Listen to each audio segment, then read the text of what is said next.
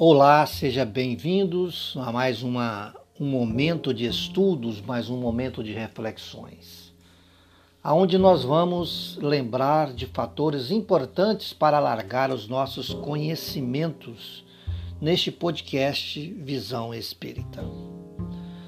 Quanto à necessidade de cuidar do corpo e do espírito, qual a real necessidade de cuidar do corpo e do espírito. Pois bem, o Espiritismo ressalta a importância da ação do espírito sobre o corpo físico. Todavia, demonstra também a influência inversa, como escreveu Allan Kardec lá no Evangelho segundo o Espiritismo. O espírito encarnado está sob a influência da matéria. O homem que supera essa influência pela elevação e purificação de sua alma aproxima-se dos bons espíritos, com os quais estará um dia.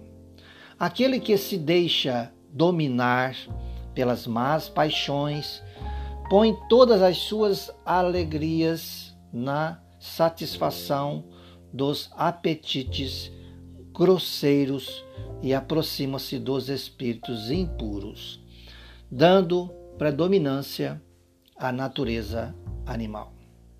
Pois bem, pode-se comparar a ação da matéria grosseira do corpo sobre o espírito à de uma água lodosa, que tira a liberdade de movimento do corpo nela mergulhado.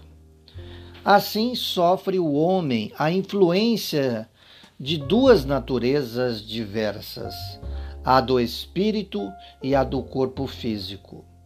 Ambos estão é, intimamente ligados, sendo afetados um pelo outro durante a encarnação. Desde o início do processo evolutivo do princípio espiritual junto ao princípio material, para que ambos se desenvolvessem, existe a constatação dessa influência recíproca. Quando esse princípio espiritual se torna espírito, encarnando-se em corpos muito mais evoluídos que os anteriores, a influência do espírito vai se tornando mais forte pelo desenvolvimento da inteligência, do uso do livre-arbítrio, levando-o a uma sensibilidade que é a capacidade de perceber as conexões entre o mundo interior e o exterior.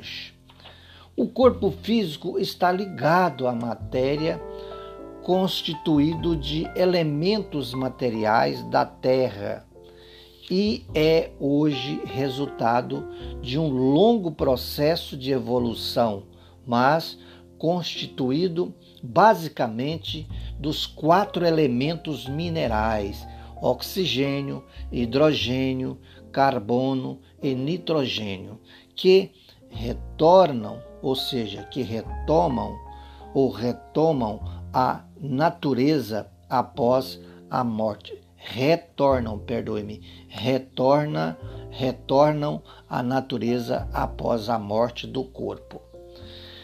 Pois bem, ele tem aptidões para suas funções, sendo a principal propiciar, ou seja, proporcionar a vida orgânica, no caso o corpo físico, né? Proporcionar a vida orgânica e preservá-la, sem a qual o espírito não pode viver na terra. Essas qualidades, esses atributos geram necessidades que têm de ser satisfeitas para que ele possa cumprir suas funções em relação à alma. Pois bem, o espírito, ser imaterial, imortal, também resultado de um longo processo evolutivo, juntamente com a matéria, é impulsionado a desenvolver todo o seu potencial intelectual e moral pela lei do progresso.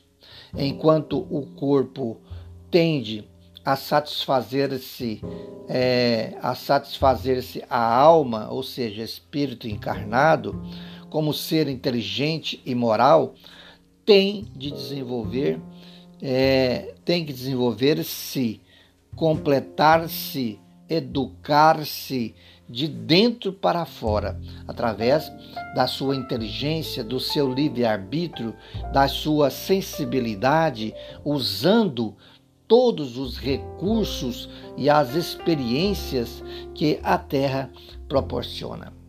O corpo é, pois, um instrumento para a evolução do espírito. Oferece as condições para ele manifestar-se, expressar-se, agir durante sua existência. E enquanto a existência durar, ambos devem viver em equilíbrio, ajudando-se mutuamente sem conflitos ou desequilíbrios, sob o comando do Espírito.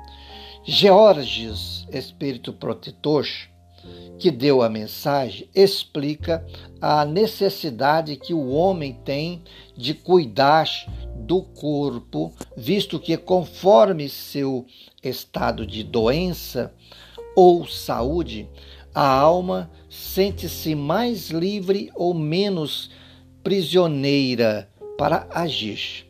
Então, quanto então, quanto mais saudável estiver o corpo, muito melhor para o ser espiritual.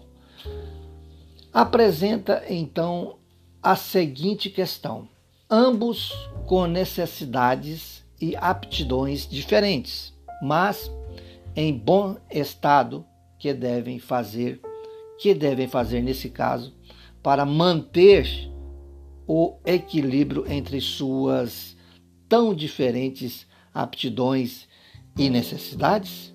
Eis aí a pergunta. Afirma existir dois sistemas os dos ascetas, que desejam, nesse caso, abater o corpo, e a dos materialistas, que querem diminuir a alma, tornando o corpo a realidade única ou a mais importante. Considera ambos violências insensatas.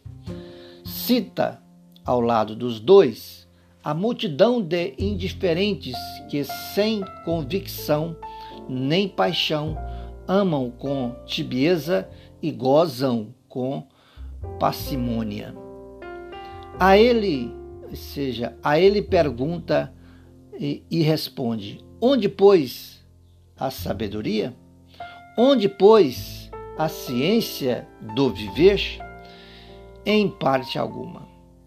E esse grande problema ficaria é, inteiramente por resolver se o Espiritismo não viesse em auxílio dos é, pesquisadores para demonstrar-lhes as relações existentes entre o entre corpo e a alma. E dizer-lhes que, desde que são reciprocamente necessários, é indispensável cuidar de ambos. Assim, considerando a importância do corpo para o progresso do espírito, devemos cuidar das suas necessidades, tendo sempre a concepção de que ele é um instrumento de evolução para o espírito imortal.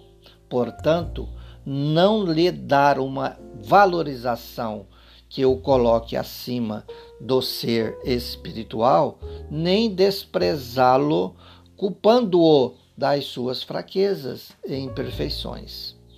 Mantê-lo o melhor possível, para que ele possa oferecer boas condições de trabalho material e espiritual que, que cabe ao espírito através dele. O mundo de hoje não precisa de ascetas e eremitas, castigando-se física e moralmente para elevar-se ao Pai. Não precisa dos materialistas que endeusam o corpo, colocando-o como a causa do ser do ser homem, nem dos indiferentes que passam a vida sem vivê-la de forma consciente. Precisa de pessoas interessadas em seu progresso espiritual, isso sim, no progresso de todos, a fim de que esta é, humanidade possa transformar-se, tornando a Terra um mundo melhor para todos.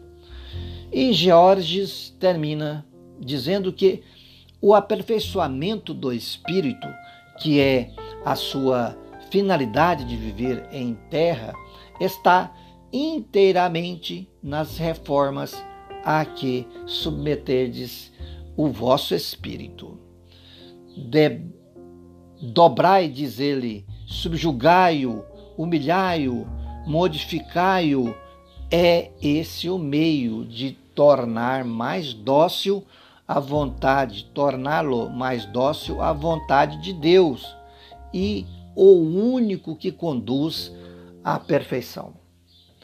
Palavras duras, mas que se constituem, na verdade, do viver em um mundo de expiações e de provas, adequando o a espíritos adequado, aliás, a espíritos rebeldes e difíceis de entenderem a, e também é, compreenderem e também atenderem, vamos assim melhor dizendo, atenderem às leis da, da moral divina, mas que tem de transcender-se, superar-se para voos mais altos, porque para tal fomos todos criados.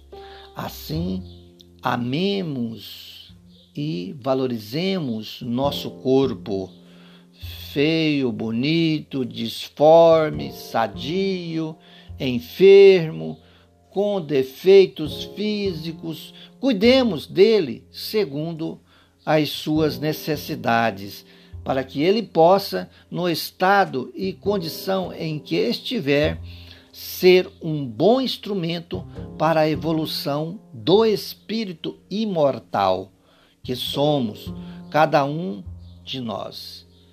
Obrigado a todos e que Deus nos abençoe e até a próxima oportunidade.